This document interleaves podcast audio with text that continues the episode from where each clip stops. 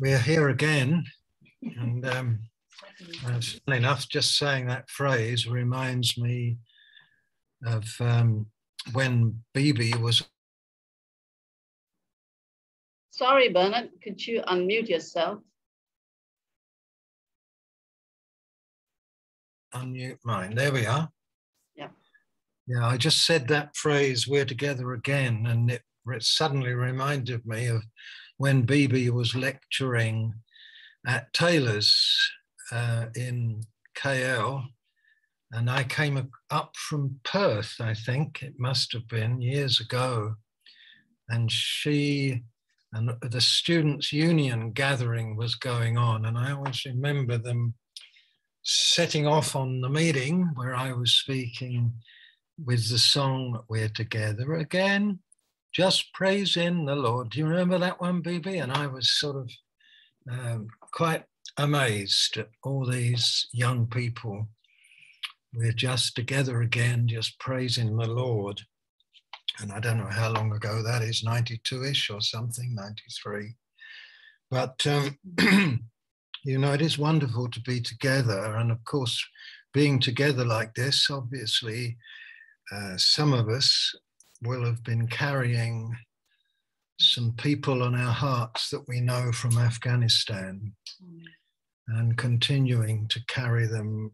Hardly an hour goes by when I don't consciously lift up those we know there, mm-hmm. that the will of the Lord be done.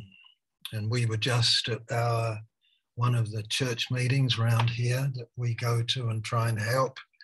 And uh, I managed to encourage them to pray for the situation, something which to some of them is completely new to even think that any could suffer for Jesus' sake, and that some might be called to that. So I'm, i take it that you, you in Malaysia, particularly, will be much more alert to those things in Afghanistan. I can always remember back in the late 90s when I used to go up to Peshawar in Pakistan. And that was the time when the Russians had given up uh, interfering in things in Afghanistan and the Taliban had taken over the first time.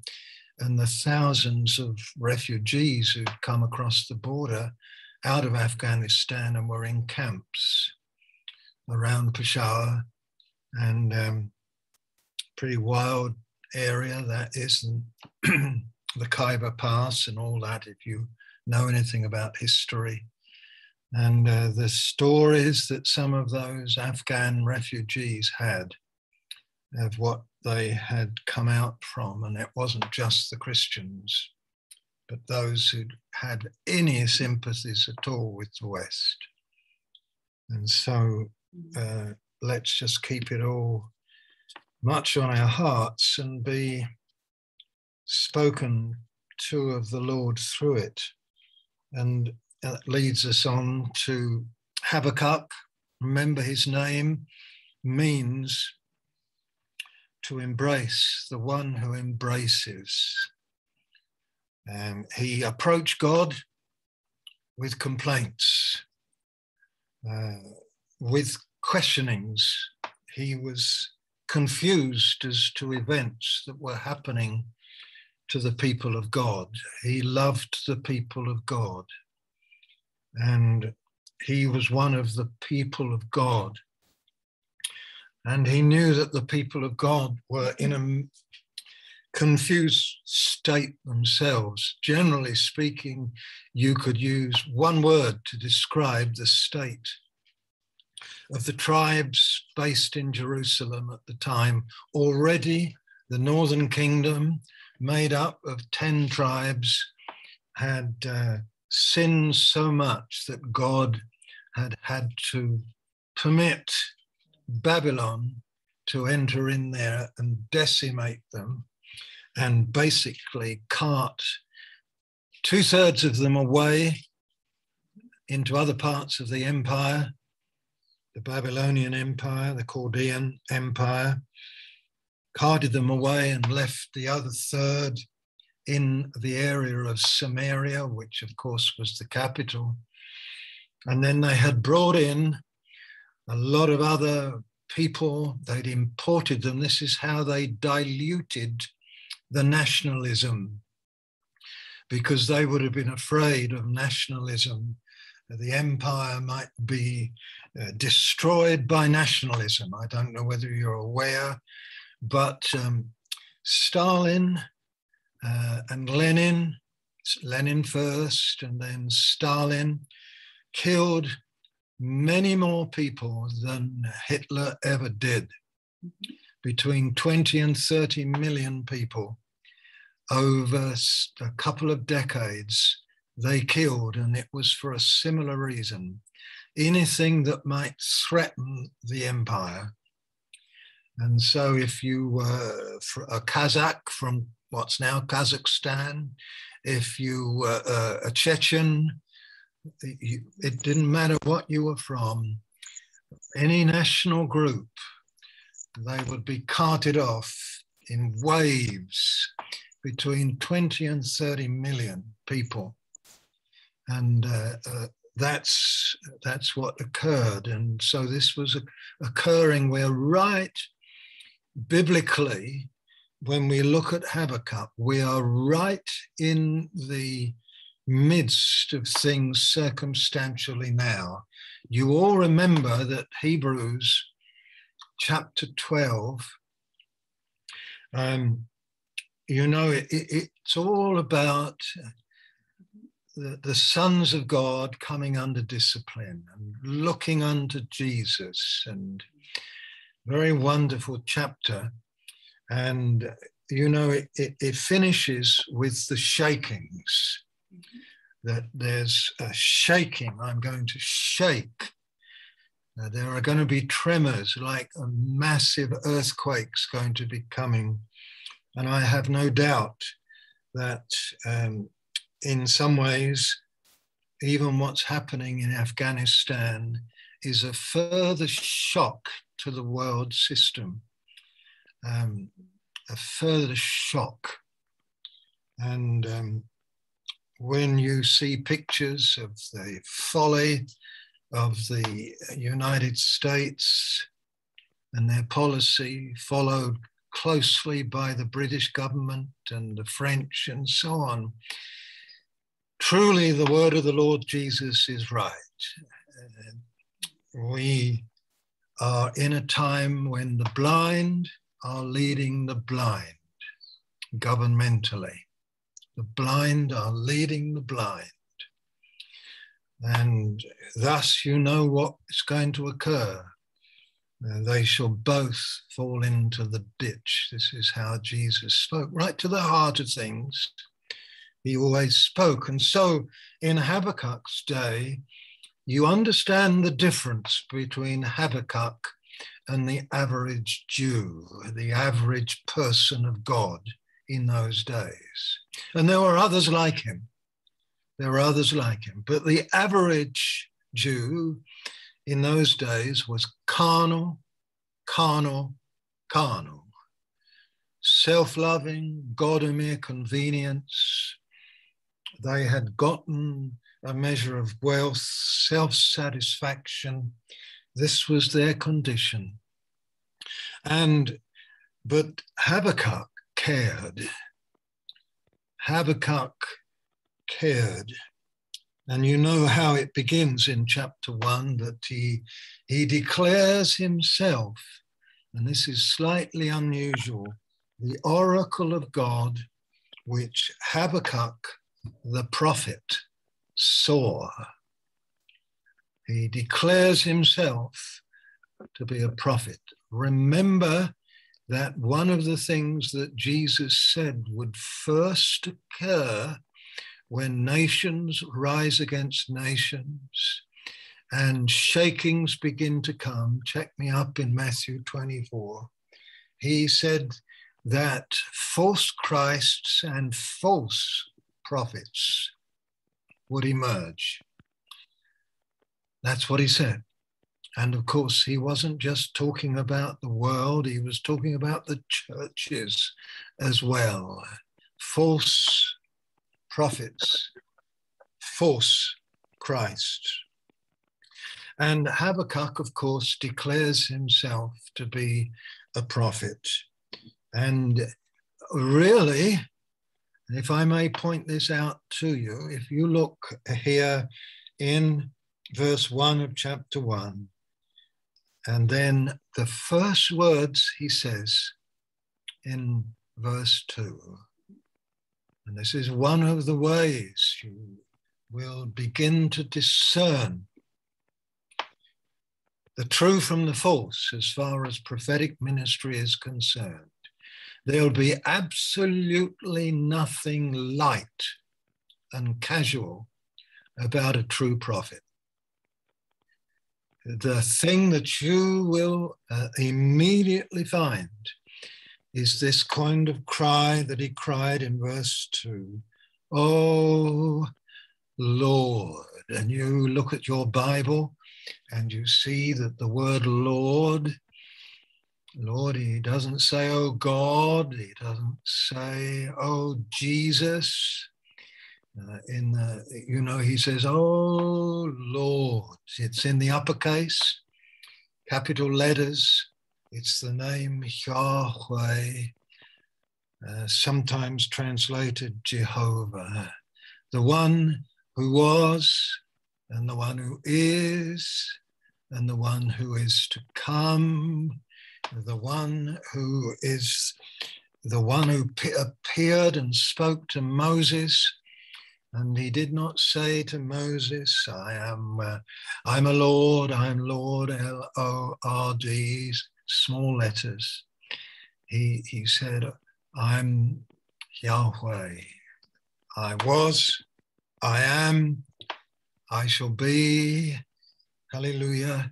And immediately you breathe the reverence, the submission, because he's going to ask questions of God, but not God he's arguing with and saying, Well, I've got a better opinion than you. You should do this and you should do that. He's coming to God with these incredible, this wonderful attitude.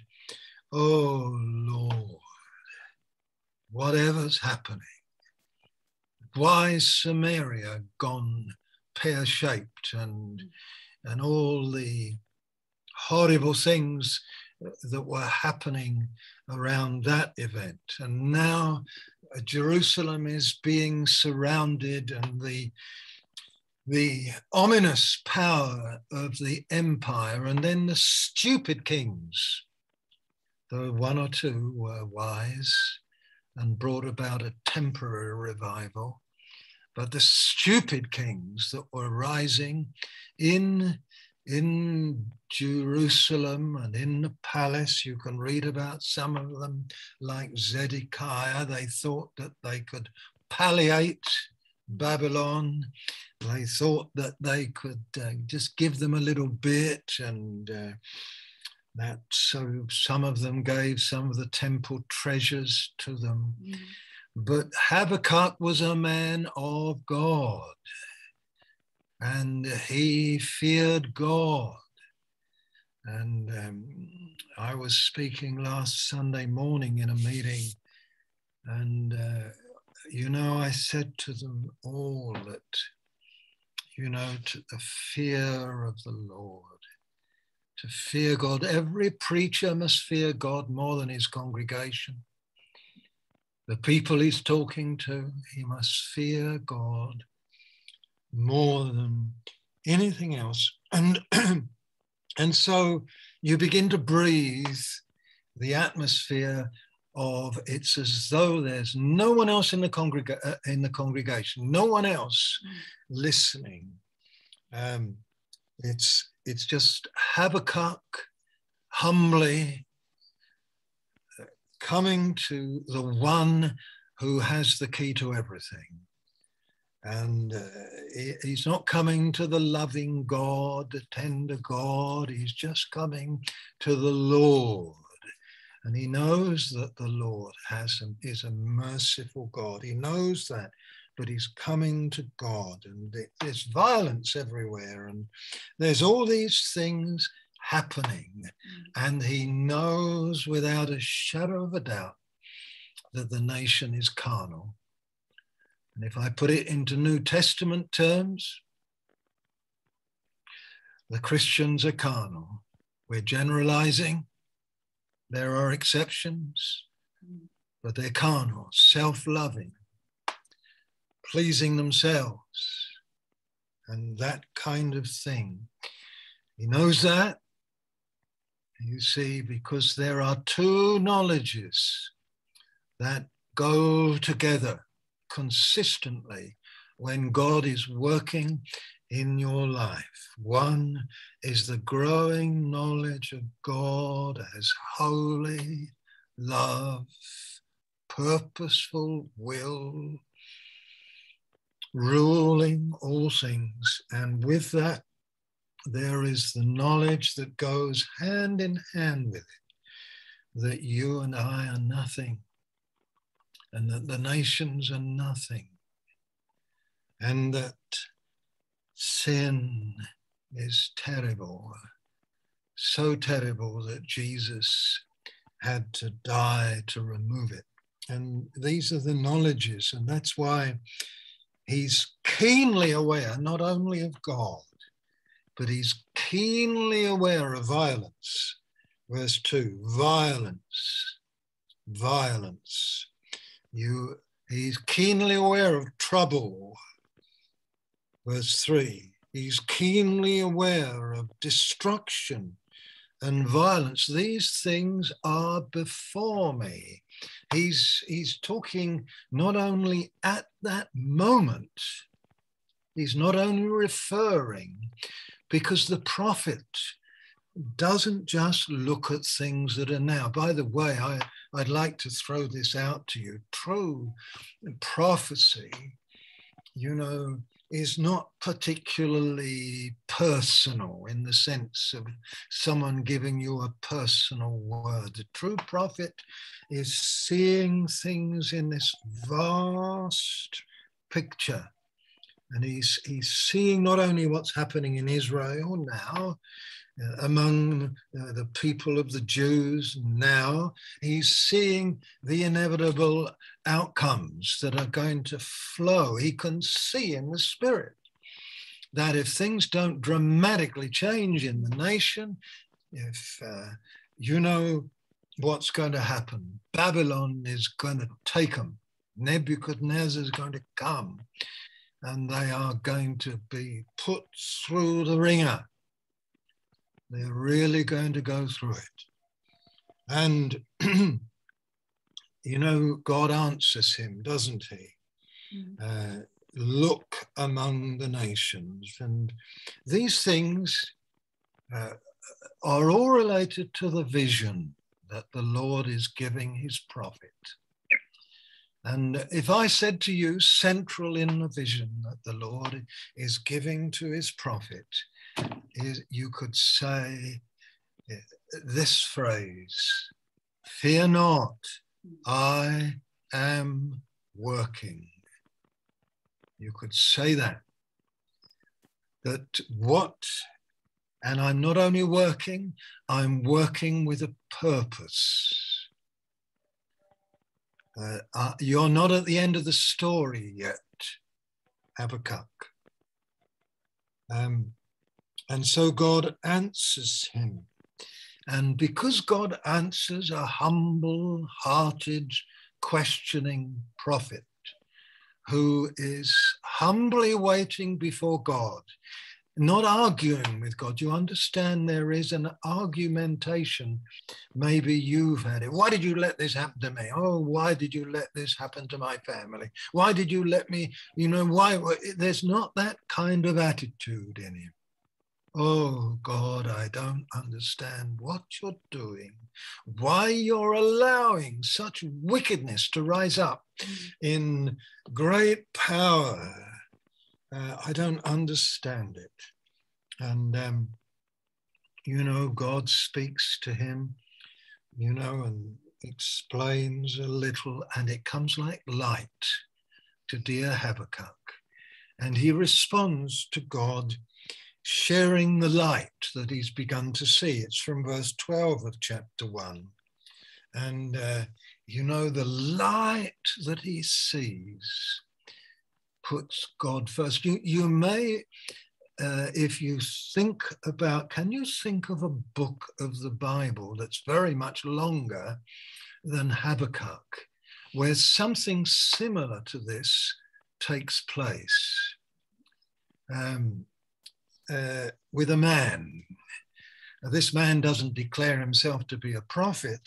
This man, of course, is a wealthy man with family and land and all the rest of it. And he himself suffers personal loss dramatically. And I'm talking, of course, of Job. And you remember how all the different sort of belief systems uh, come to Job. Uh, three friends gather round him because he's in a mess. His wife just tells him to curse God and die, which he, he just can't do.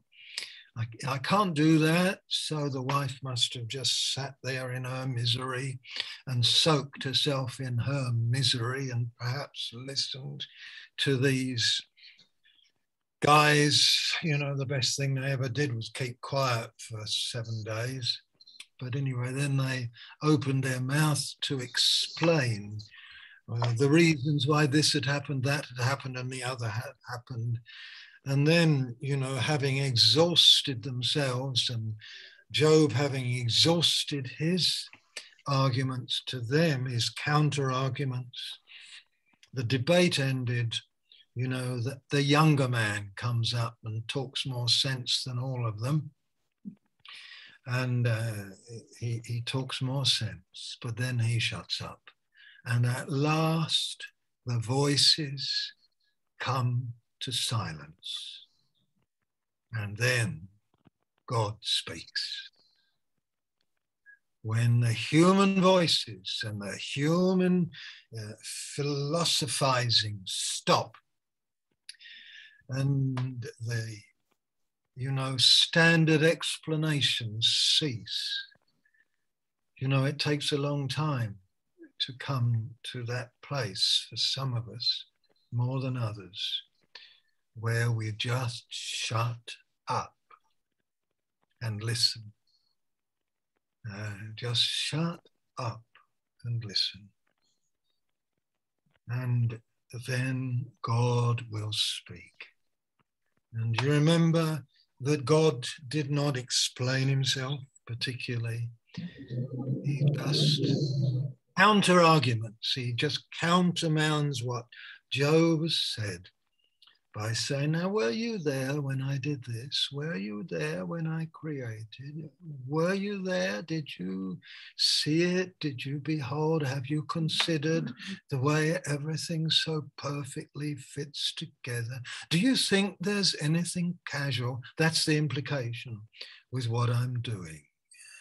Look at the way I fitted the creation together. Think of the things that I set in their places. Now just consider it. Were you there? Now just consider it. And God, uh, Job almost has nothing to say, says a few things. Then God comes and speaks to him again. Very wonderful. And Job is in an attentive frame of mind and heart. And you remember how he is blessed. He prays for his friends. You remember not only is he blessed in his spiritual man, his inner man, his intelligent man, his understanding, but he becomes blessed in material things as well. It's very wonderful when you think of it. And something similar is happening to Habakkuk. I, I enjoy Habakkuk. I always have done because uh, among the most important words in my life have been those first few verses of chapter 2. But anyway, before we get there, just consider how dear Habakkuk responds to what God has said. And uh, oh, I'm beginning to understand. You have established, oh, you've established what happened with the Twin Towers for chastisement. 20 years ago. You, you, you have established these enemies for chastisement. You're wanting to do something with your church. You're wanting to, you're wanting to do, among other things, something wonderful for your people. You're you're seeming to allow everything to be like the fish of the sea, human beings to be like fish of the sea, you know, like the crawling things that have no ruler, verse 14 of chapter 1. You know, and it seems that the, the, the people, with the cruel, cruel, cruel empire is just fishing out with a hook as it pleases them, cruelly, and or putting their fishing net in their big seine net and gathering up the fish by the hundreds. You know, you, you know, you couldn't care less. That's what it appears like. And, and then not only are you allowing that to happen, but you're allowing those that do it to exult and rejoice. Verse 15. He gathers them in his fishing net. He rejoices and he exults and then he sacrifices to his nets. You know, when I think of this, I have to say to you in all, all frankness and clarity, I think of this with Silicon Valley people. Oh, aren't we great? Aren't we great? We've we've got the internet. We we've got our algorithms. We we can we can deal with people just like fish. Poor bernard you know still fighting to use cash. You see because you know that way at least not everybody knows what everything we're doing and everything I'm buying so that the algorithms hit me again. And then these predatory scientists, and technicians, and Wall Street tycoons, and the George Soroses of this world, who just take pleasure drunk with power. It's all here. It's all here in Habakkuk. Drunk with power just using human beings like fish. Mm. Oh Lord, you're allowing it. You're allowing it. You're allowing it. And you're even allowing these people in Babylon to worship their own nets and their own skills. And you think of Richard Dawkins and some of the brilliant minds. So so called, the professors in the universities, the lecturers, that, uh, you know, it happened in Russia it's happening in China. China shall rise and rise and rise and rise, and they shall worship their race, and they shall worship their expertise, and they shall worship their tricky ways of, and uh, soon Taiwan will fall. And the West will be too weak to do anything about it. And so it shall go on. Hast thou not allowed it? Oh Lord, hast thou not allowed it? Will you let them go on? So, chapter one finishes, are you going to allow it to keep on emptying his net and then taking another draft, you know, another host of fish, of human being? Will you allow it all to go on mercilessly, slaying nations forever? Isn't it uh, a dramatic picture, so relevant to today?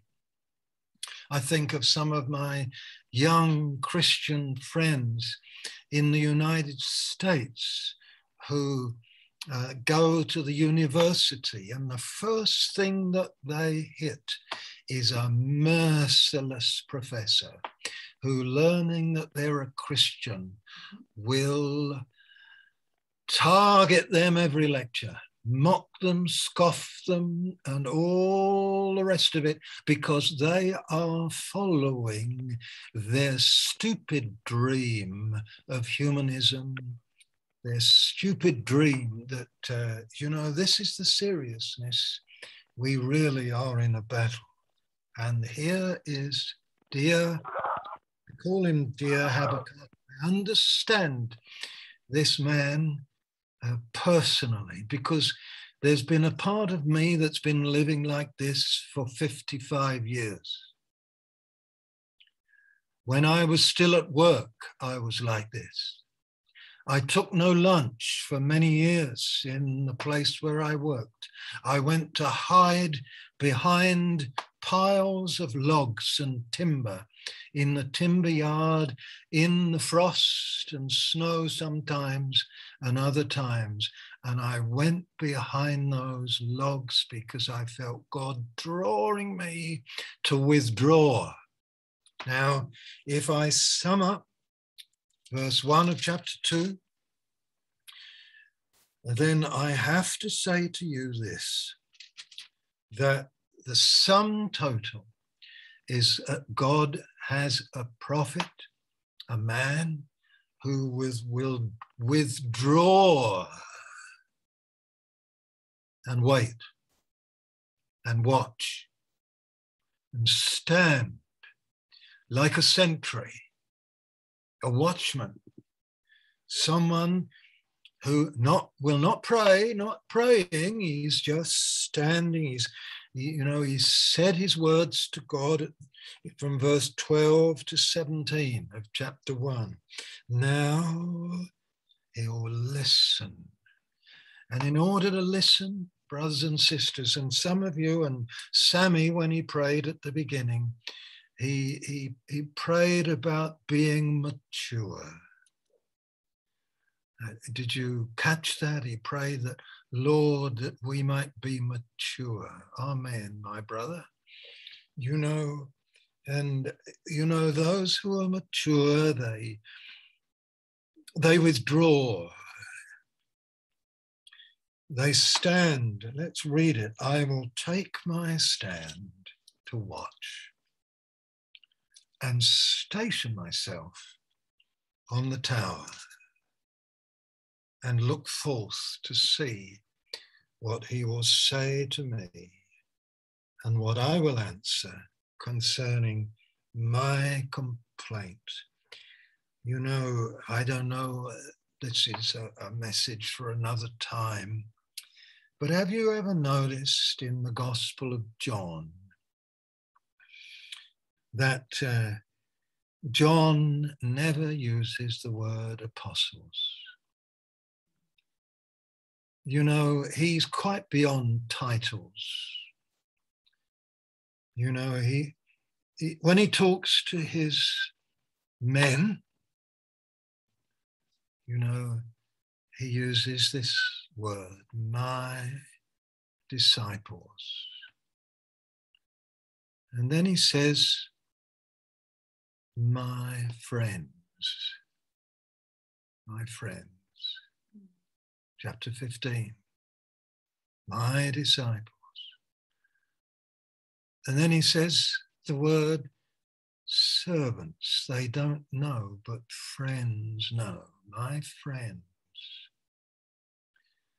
And then in chapter 20, he says to Mary, says to her, You go and tell my brethren. Isn't that lovely? My brethren. See, my servants, my disciples. You, you mustn't, you, you mustn't ever decry, you know, because there is a teaching that flies around now, you know, oh, we've grown up into sonship sort of thing. We're sons, we're sons, you know, don't talk about being servants and slaves. Slaves, God's slaves, the Lord's slaves, very precious. You know, remember Eliezer, the, uh, the servant of Abraham? Wonderful. Entrusted the key things of the future to this servant, Eliezer. You remember that? And you know, but he, he causes his friends. I, I, I let my friends know what I'm doing. I always remember in Sydney, Australia, uh, friends over there when we used to go across there regularly and do meetings in various places. And we had many friends there. But I remember one wife describing her husband and she said, she said, you know, my husband has many mates, but no friends. Friend is someone you share your heart with. In camera, you know he won't bleat about it. He, you, you know that he'll be the honesty of a friend will come to you. And the Lord Jesus said, I've called you my friends, my friends. And he calls them my brethren, my brethren. Lovely words if you think about them. And when you think of Habakkuk, you see, oh, this man is his friend. This Habakkuk man, ready to embrace what God will show. And uh, so he stands separate, he withdraws.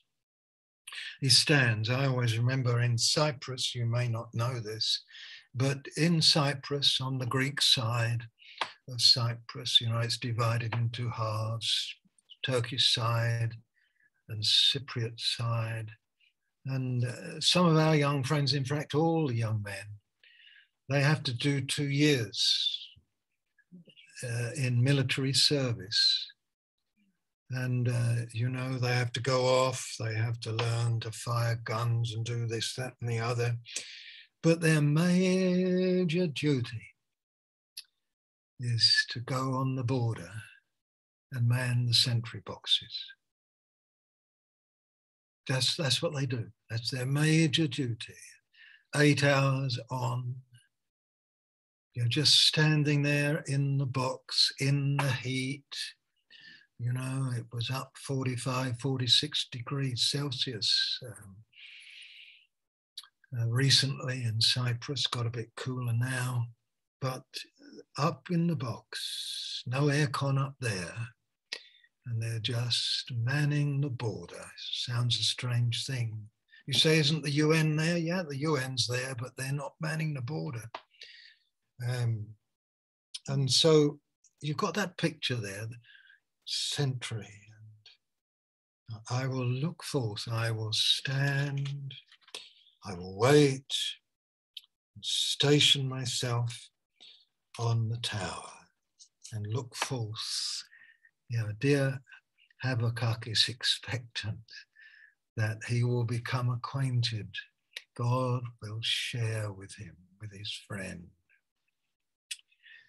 And then Verse 2 The Lord answered me, Write the vision, make it plain upon tablets, so he may run who reads it.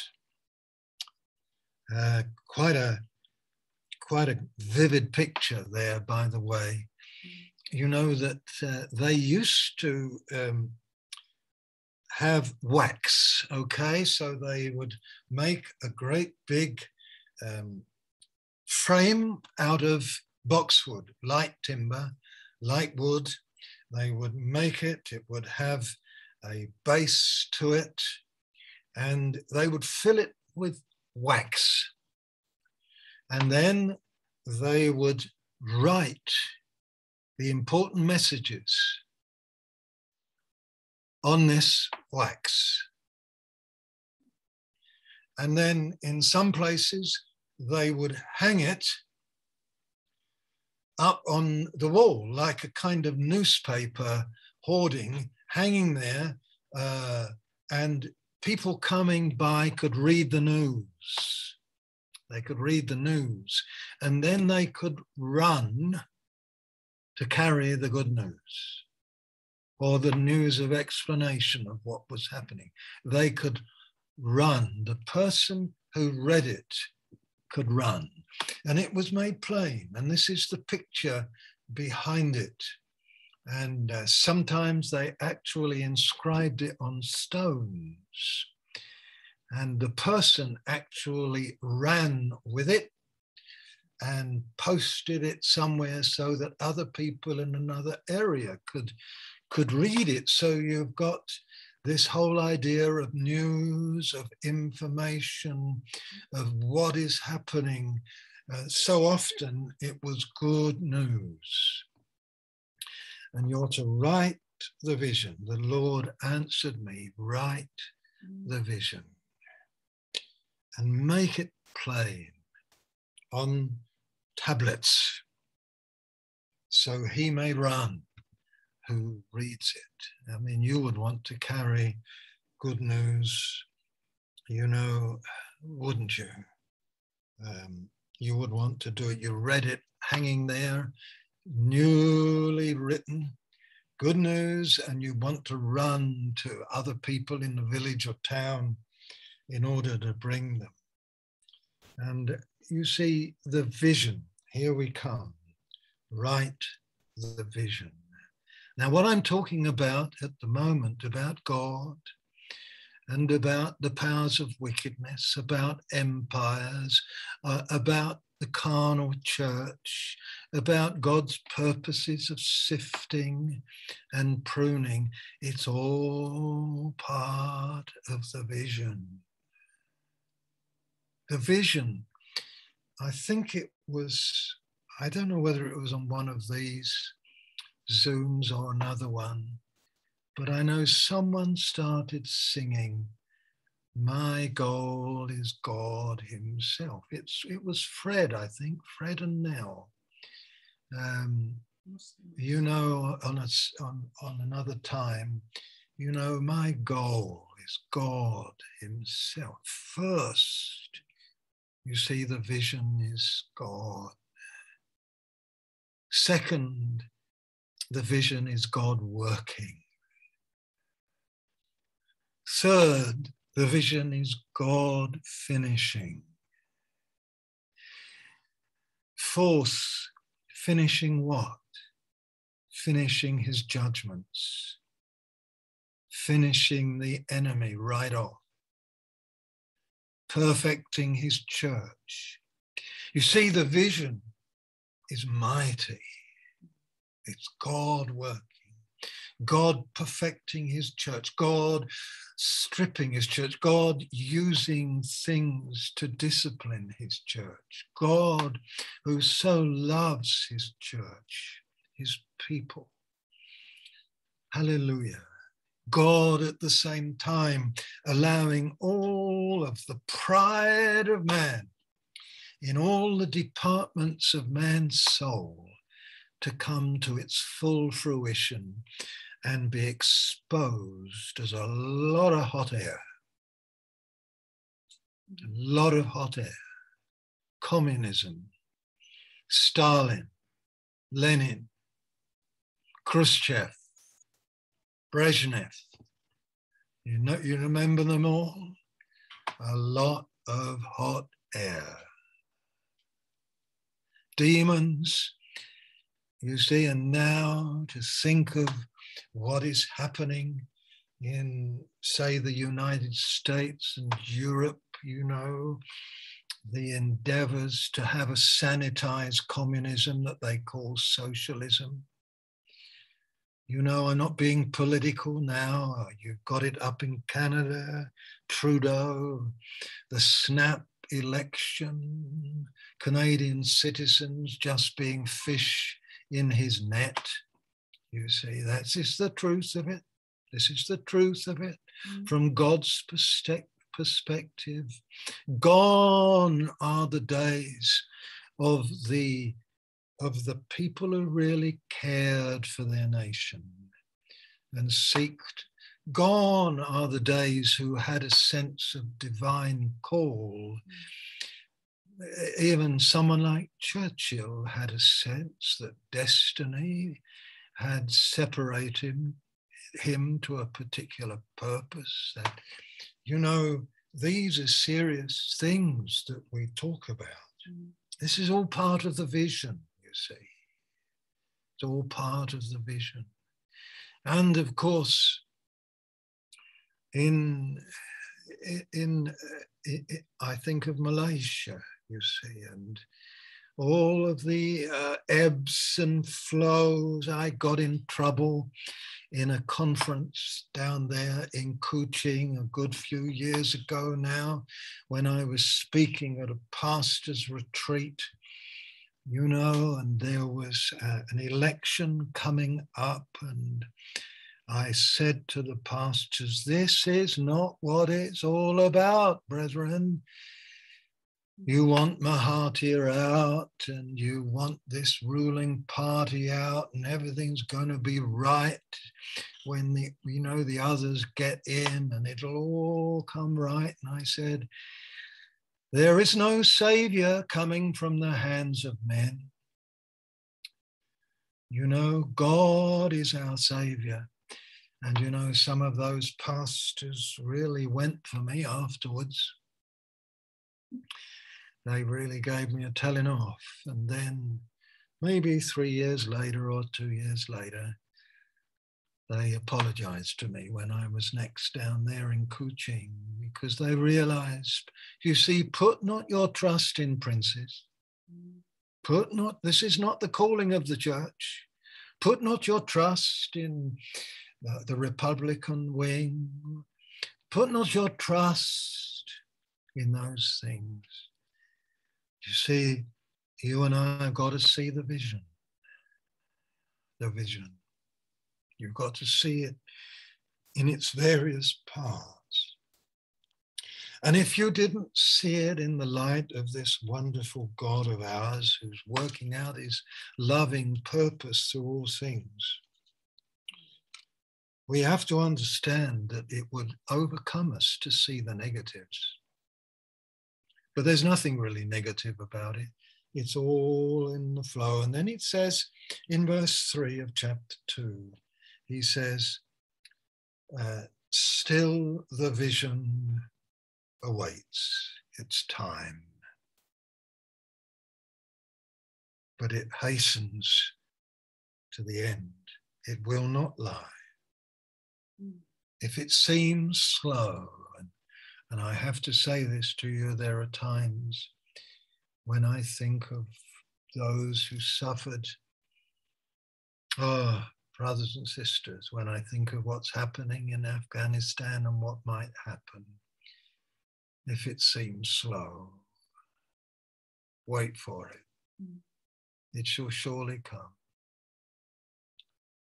You know, the some of you, I don't know whether you know what a spaghetti western is. Anyone know what a spaghetti western is? a spaghetti western were ones that Clint Eastwood starred in, and uh, cowboys, cowboys. And Clint was always the hero, you know, in a peculiar kind of way, doing good. But, you know, they were called spaghetti westerns because they were filmed in southern Italy. Uh, hence the spaghetti. and um, anyway, one of the things I always remember about these movies, especially one of them, what it was named, what I don't remember, but Hero Clint is dealing with some real baddies in a certain town. And these baddies smash him to bits.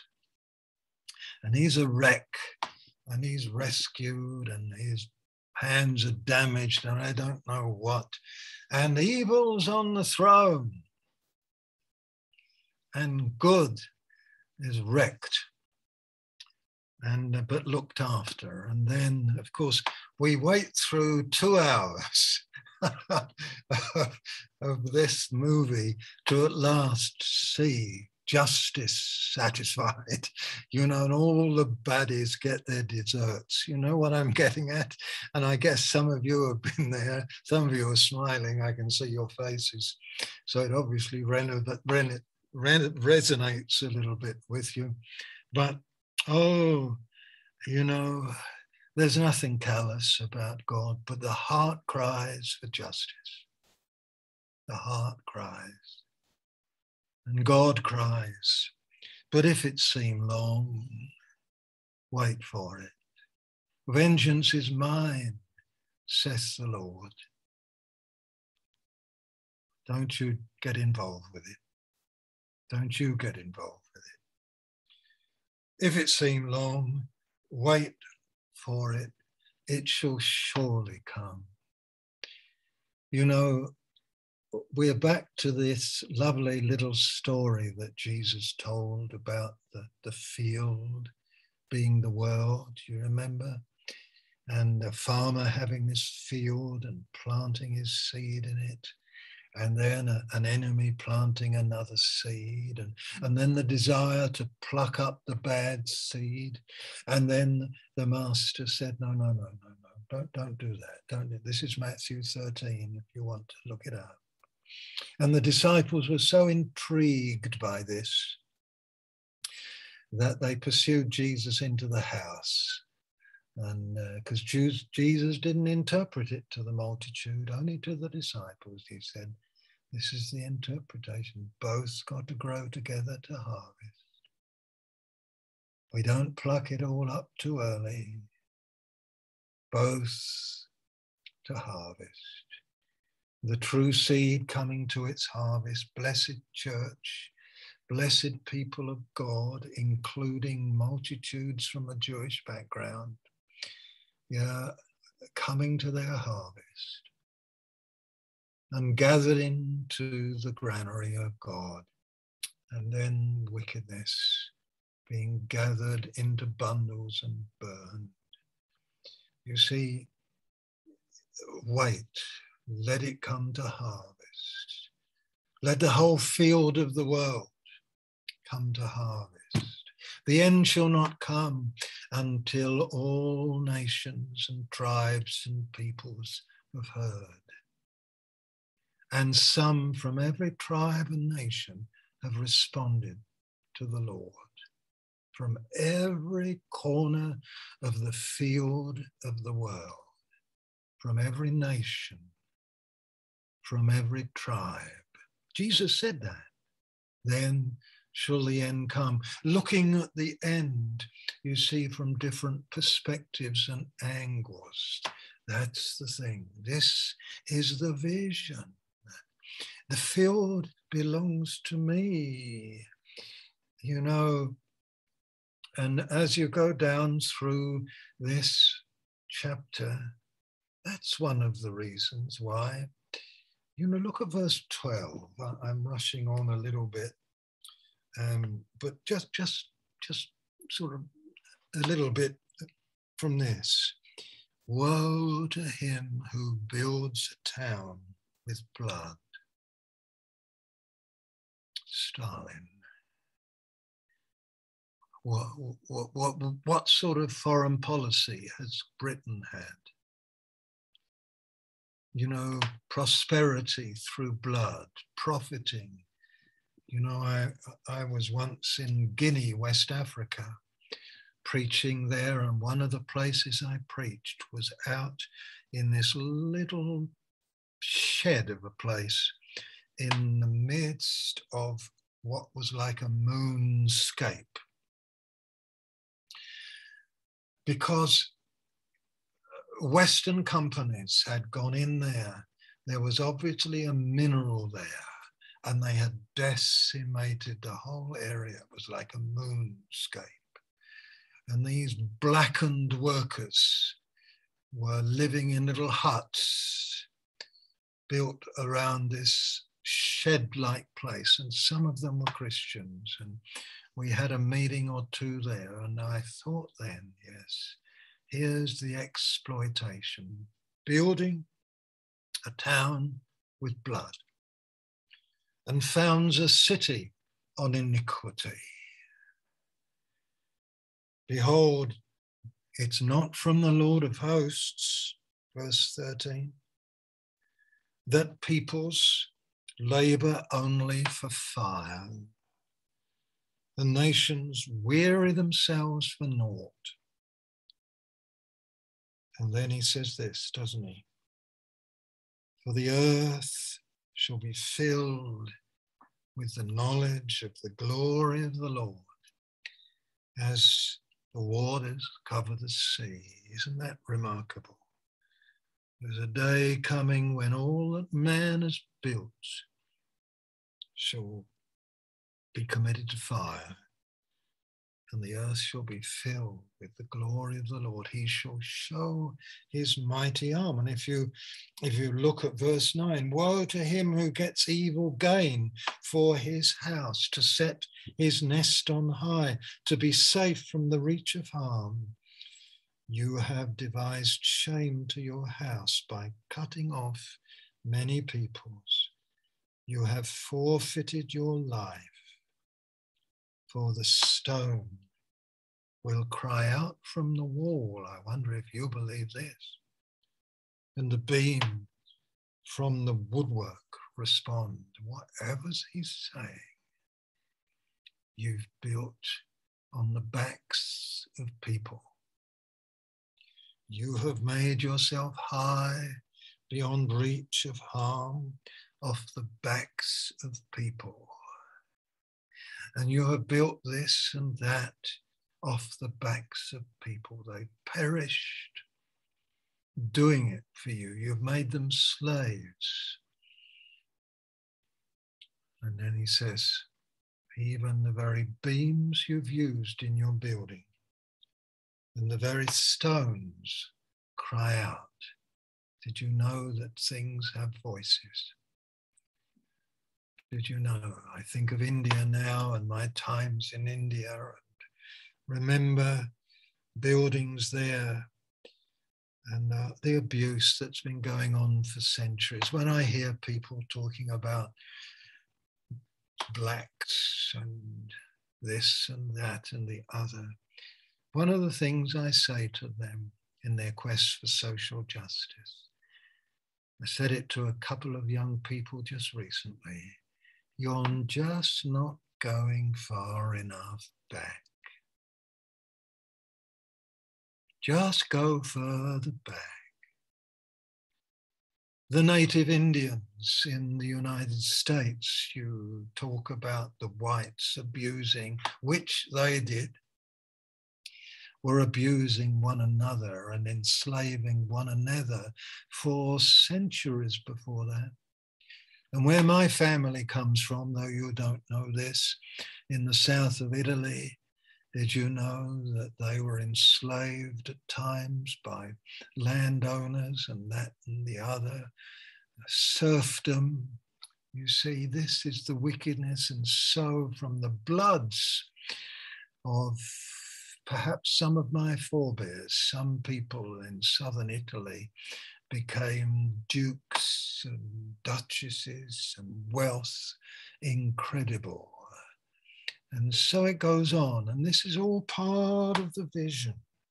But let's go back. So even the beams, you see, God has a long memory in these things. That's the thing. The beams cry out. And if you go into I mean, I, I love this story uh, that came to me just while I think of this one. You know, one of the Spanish islands, Hazel and I have got to go to one of the Spanish islands at the end of October if everything's not closed down again, to speak in a conference there in Ibiza. And uh, the workers, many of the workers work in hotel business and so on. It's the end of the season at the end of October. So we'll all come together. We've done it once before. But back in the 13th or 14th century, there was a godly monk whose name slipped out of my head momentarily. And he came from one of those islands, from the island of Mallorca. And he was so burdened from the, for the Islamic people down in Morocco and Algeria that he went down there. Several missionary journeys he spent down there. People thought he was mad. And then he went down there again, and he was an old man and he would preach publicly in the market square. And in the end, the Islamic people slaughtered him and they shed his blood in the marketplace. And there he died. I don't know what they did with his body. But fast forward to about 15 years ago, and there's one or two Islamic people who've had dreams in that place. They've dreamed of Jesus. They've dreamed of Jesus speaking to them. And they've also dreamed of blood in the marketplace.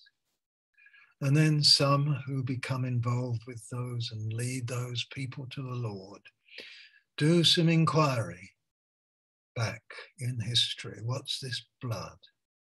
And this is the very town, the very marketplace where 700 years earlier, that old monk had given his life. You see, it, it cried out from the ground, mercy, because you know that the blood of martyrs has two things it cries out oh, mercy, mercy and judgment, judgment. Mercy, mercy, judgment, judgment. But anyway, there you are. You go back into verse 4, and it says this Behold, he whose soul is not upright in him shall fail. Or, you know, your Bible probably says, the soul who's not righteous gets proud, it's all puffed up. He whose soul is not right, an upright soul is humble before God. An unrighteous soul is full of his pride, gets puffed up. And then it says, But the righteous soul shall live by faith. We shall live by faith. Or you may have a little version that says, He shall live in his faithfulness. He shall be abiding in faithfulness to God, the God who's giving this village a, a vision. It's all right. I'm working. It's all with purpose. The righteous soul quits his arguments, quits his complaints, just yields and says, Oh Lord, you'll do right, you'll do right. You live in your faithfulness. I have to be faithful to God. You have to be faithful to God in all this. Moreover, you know, verse 5 wine is treacherous, and the arrogant man shall not abide. His greed is as wide as Sheol, it like death. He never has enough. He gathers for himself all nations and collects as his own all peoples.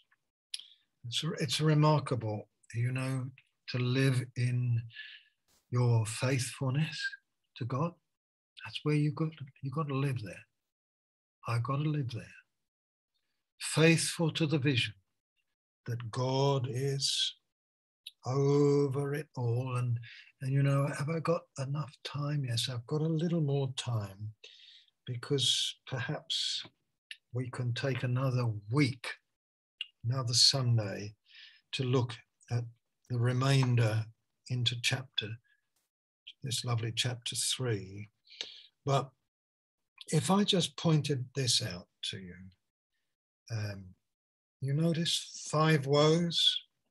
Because now that uh, um, now that Habakkuk is seeing these things and living in his faithfulness, and his questions are satisfied, and he's resting in God, and he's living in that, you, you, you find that the prophetic stream in him begins to flow in woe, woe, woe, woe, woe, five woes. It's a song. It's actually a dirge. You know what a dirge is? A funeral dirge. It's something in the minor key. It's something that is full of sorrow and grief and an ending. And uh, you know so he's got five woes. The first one is in chapter verse 6 the second one is in verse 9 the third one is in verse 12 fourth one is verse 15 and then the final one is verse 19 and it's very wonderful because like all, you know, songs tell a story. Did you know that? Choruses tell a story. They start on a home key and a home note, and they range around, and they range around, and then they return, and they've they've made their journey. And this, and often, if you remember some of them, they start some of the choruses of today start like this. They're rather dirge like in their beginnings. And then at last, you're kind of spending the first four lines waiting. When are they going to get off this? You know, and then at last it rises to a triumph. To a triumph. Um, do, I, do, you know the old song that goes like this? Um, Low in the grave he lay, Jesus, my Savior.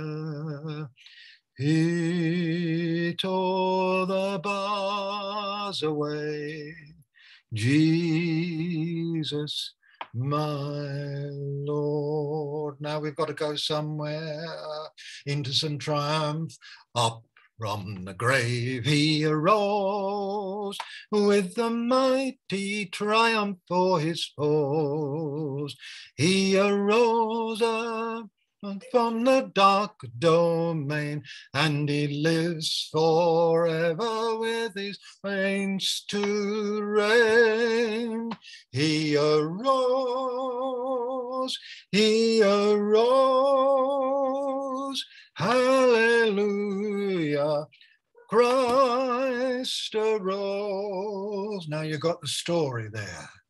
Hmm. Started low and then moves up to a point that it says, Up from the grave he arose, a mighty victor o'er his foes. He arose a victor from the dark domain, and he lives forever with his saints to reign. And then he arose, he arose. Hallelujah. He arose. And you've got something a little like that in this dirge song of Habakkuk, where he says, Oh, whoa. What a strange thing. You know, I don't know whether you should go outside Wall Street, Goldman Sachs, and all the rest of it and start singing, Woe to him who heaps up what is not his own. Verse 6. You know, for how long? And loads himself with pledges, makes everybody promise this and promise that. Bibi could give us a lecture on it all. That's her work, finance. Or loads himself with pleasures. Lo, I am rich, you see. Will not your debtors suddenly arise? And those who awake will make you tremble. Then you will be booty for them. How about that? Because you've plundered many nations. He's, he's in revelation, he's understanding, he's in the vision, he sees what's going on. Wait, Babylon has taken pledges, it's sub it's submitted people. You know, it's it's abused them.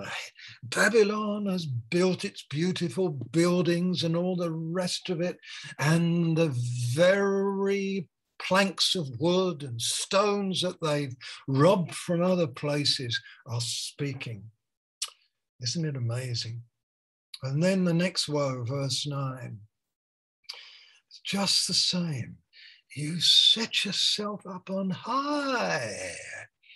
You know, I think of this, you know, with the differences. I don't know whether you saw a picture of Nancy Pelosi and some of the others uh, $30,000 a ticket to have lunch with Nancy.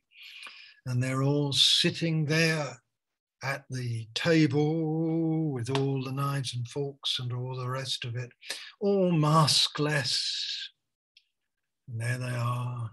And then come the serfs, the, the servants coming along, bemasked, and so on you know, people set their nests on high. Oh, my brothers and sisters, true prophets don't do that. They don't live in gated communities where they've got guards on the doors and that kind of thing. They don't do that.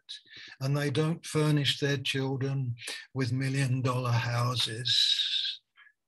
True ministers don't do that.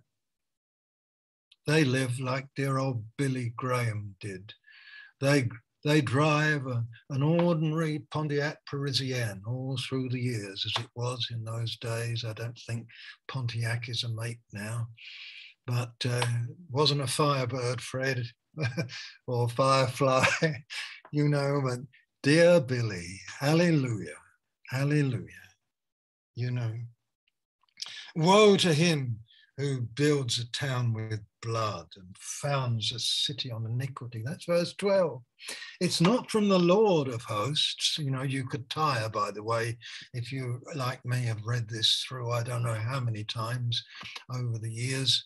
You could tire because you now at last you see the Lord in this song. You know, it's not from the Lord. It's not from the Lord of hosts that people labor only for fire.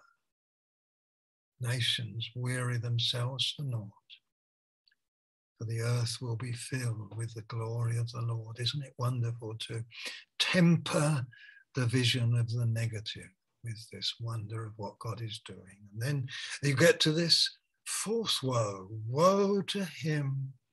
And this is a particularly horrifying one Woe to those who makes his neighbors drink of the cup of his wrath and makes them drunk and to gaze on their shame. Could Nebuchadnezzar and his people have been doing this? You know, stripping the nations bare, and then stripping them, making them naked, making them drunk, and then laughing at them, laughing at them, laughing at them. And then he names one nation, Lebanon, verse 17. Do you know what Babylon had done to Lebanon? Lebanon was rich in beautiful trees. You've heard of the cedars of Lebanon? Beautiful trees. It had minerals, it had but beautiful things of nature. And they had gone in there and they had decimated it. Decimated it. The violence done to Lebanon will come to you. What it says. It will come to you. and the destruction of the beasts will terrify you, and the blood of men and violence to the earth, to cities of all who dwell therein. And then finally, he doesn't start with a woe this time in verse 10. He says, What profit is an idol whose maker has shaped it? A metal image, a teacher of lies you know, my brothers and sisters, there are times when I've been in universities and had the privilege of speaking in universities and to converse with some of the students and listening to the idolatry in universities. You know, they're worshipping their, the idols of their own making, rejecting God you know, what profit is an idol? You see, we don't so much. You know, when I think of some of the young people, you know, that even I have met, of course, and they utterly idolize some rock star, some musician, some singer, and that utterly idolize. And then these people come out with their statements supposed to be wise. And you know, these young people who put their trust in these things, they're idle. They put their trust in their own creation. Verse 19 Woe to him who says to a wooden thing, Awake, to a dumb stone, Arise. Can this give revelation? Behold, it's overlaid with gold and silver, and there's no breath at all in it. Oh, look at that. And this is how the song concludes. But if you look back, you will find that all the other woes finished with the word for, for the blood of men and violence, verse 17 at the end of the verse. For the earth shall be filled with the knowledge of the glory of the Lord. Verse 14. For the stone will cry out. Verse 11. For the blood of men. You know that's the outcome. But then the whole dirge finishes with this verse 20. Not for, but but. The Lord is all the way through from beginning to end. From beginning to end. Right now. But the Lord is in his holy temple. And if I was to do this, everyone see me? That is what the rest of the verse means.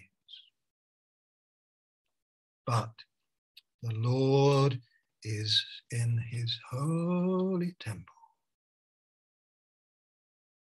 Hush. You be quiet. Don't say anything. Just listen. Just listen. Don't be scared by what's happening. Understand I'm working. I'm in my, all the way through. I'm in my holy temple. Hush, hush. Be still. Yes, you could say, Be still and know that I am God. Hush. That's where he, that's his climax. That's his climax. That's his climax. The Lord is in his holy temple. When Sammy prayed, he said, Jesus, you're our rock. That's what he prayed. You're our rock. That's right. That's right. And there are times when our lives seem to be like they're a vessel that's tossed to and fro in a harbour place that's open to wind and so on, and but it's anchored it's anchored. It's anchored out of sight. And out of sight, brothers and sisters, I don't know how long we're going to move forward, how much longer. Some people were talking to me, someone I was speaking to for an hour and a half last night on WhatsApp, actually from the United States. And he said to me, Do you think it will be in 2030 and that'll be the end? And I said, I don't know. I don't know. But I know that these things, and I know that dear, dear Habakkuk the prophet, you understand all that we're talking about here in the, his day, 2600 years ago. You understand that there's a Babylon in the book of the Revelation. Mm. And she built herself up and she was carried by a beast on the horse, and she was great, and she persecuted God's people. You see, Babylon. She persecuted God's people, and God protected his people, and sometimes utterly miraculously rescuing them. Utterly miraculously. And not only that, he perfected them and turned them into wonderful virgins. They were like crystal clear, virginal bride for Christ. Uh, they were spotless with beautiful garments and so on. That's what he was doing with his people through it all. And uh, she became like the New Jerusalem, the bride of Christ. You know, this is the book of Revelation. And then you know how others devoured the woman, Babylon. The whole system fell and collapsed. And then in time, the beasts were cast into the lake of fire and everything, and the dragon too. Hallelujah. And then the prophet and Habakkuk didn't see this except a glimmer, no doubt, because that's what prophets, even in those days, saw. And I beheld the new Jerusalem descending from heaven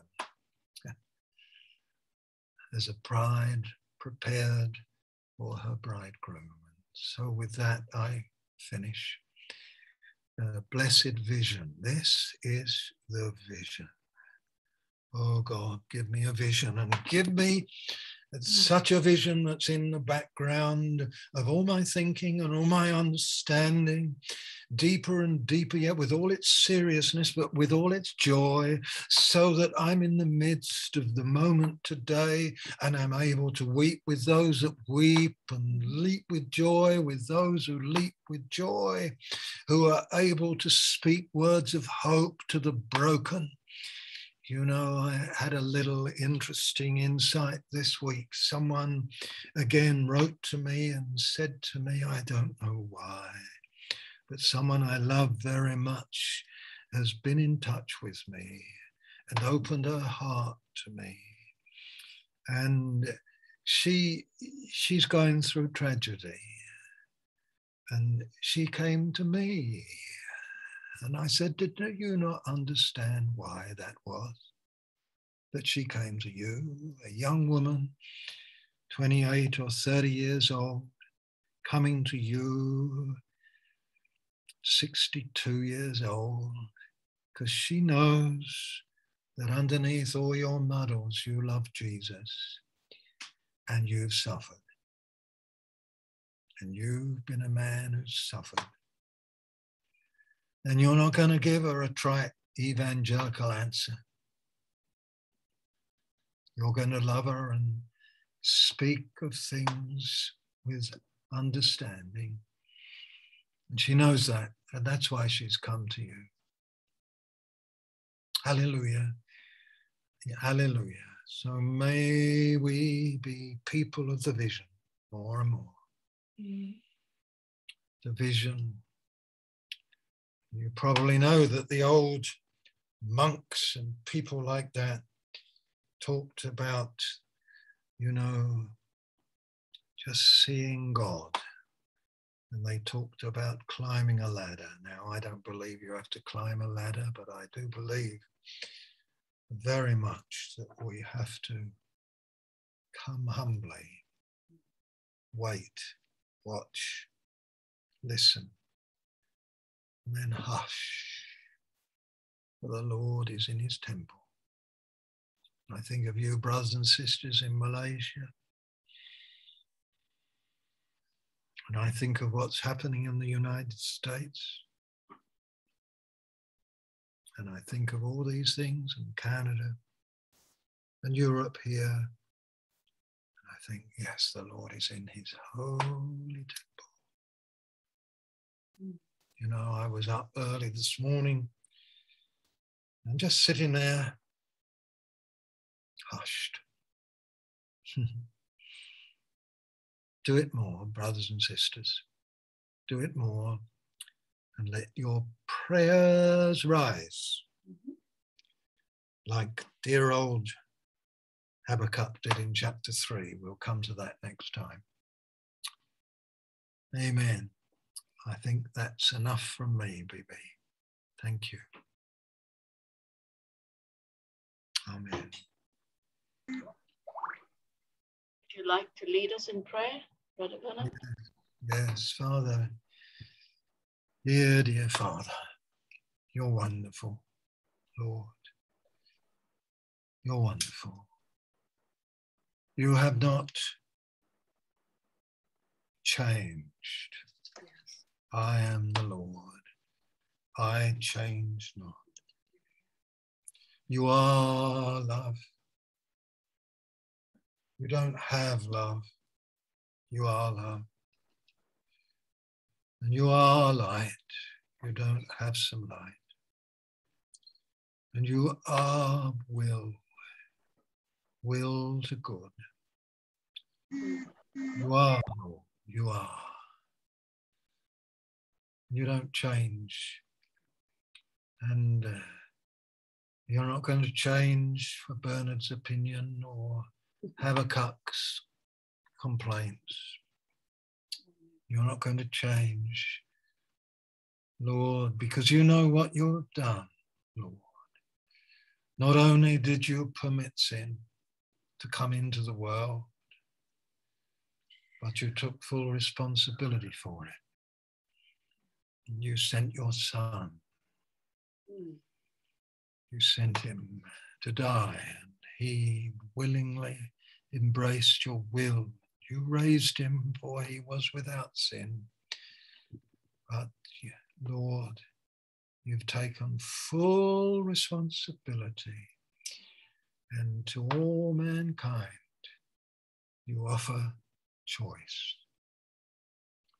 Lord, choice to all mankind. We don't exactly know how all that works, Lord, to those that have been scattered around the world. We certainly know what it means, Lord, to us to whom light has come. Oh, Lord, you do shed light, even a little light. For some peoples, there's just been a little light beam shining through the darkness mm. of their idolatry, and some have sought to walk in the light of that little light beam that they scarcely understood. Oh Lord, and some, Lord, reject light, little light or much light. May we be people, for upon our hearts the light has shined.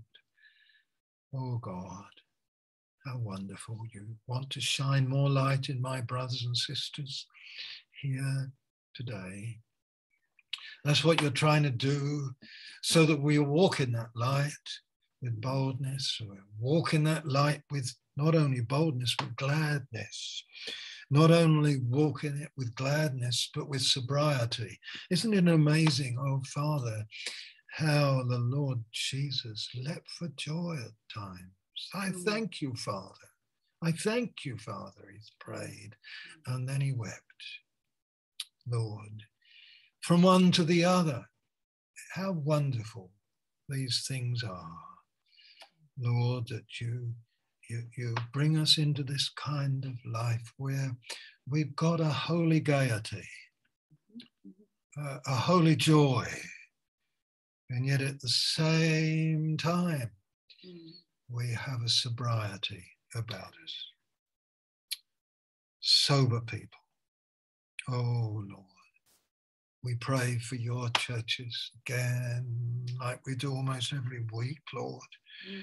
In Malaysia, Afghanistan, the United States, uh, Canada, Australia, Lord, Malaysia. Amen. Oh, Father, Father, Father, and other places. Oh, Father, your church, your church. Will you be drawing more people my, mm. into that watch place, like sentries watching, and coming to you uh, with the expectation, I will wait to see what he will say to me. Yeah. And you will show yourself, Lord, like this. So go on with us all, blessed Lord. Go on with us, Lord, because I know these kind of people are the foundations and anchors of the church. I know that.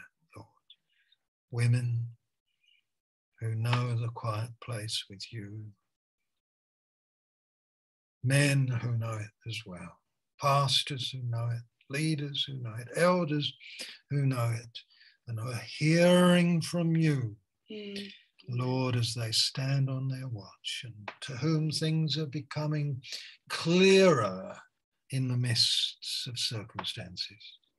Clearer, clearer, clearer. So let your churches come into increasing clearness. We pray for those who are younger, especially, that some of them will begin to turn from the din and the noise, mm-hmm. and they'll go behind their piles of logs or piles of wood to wait on you.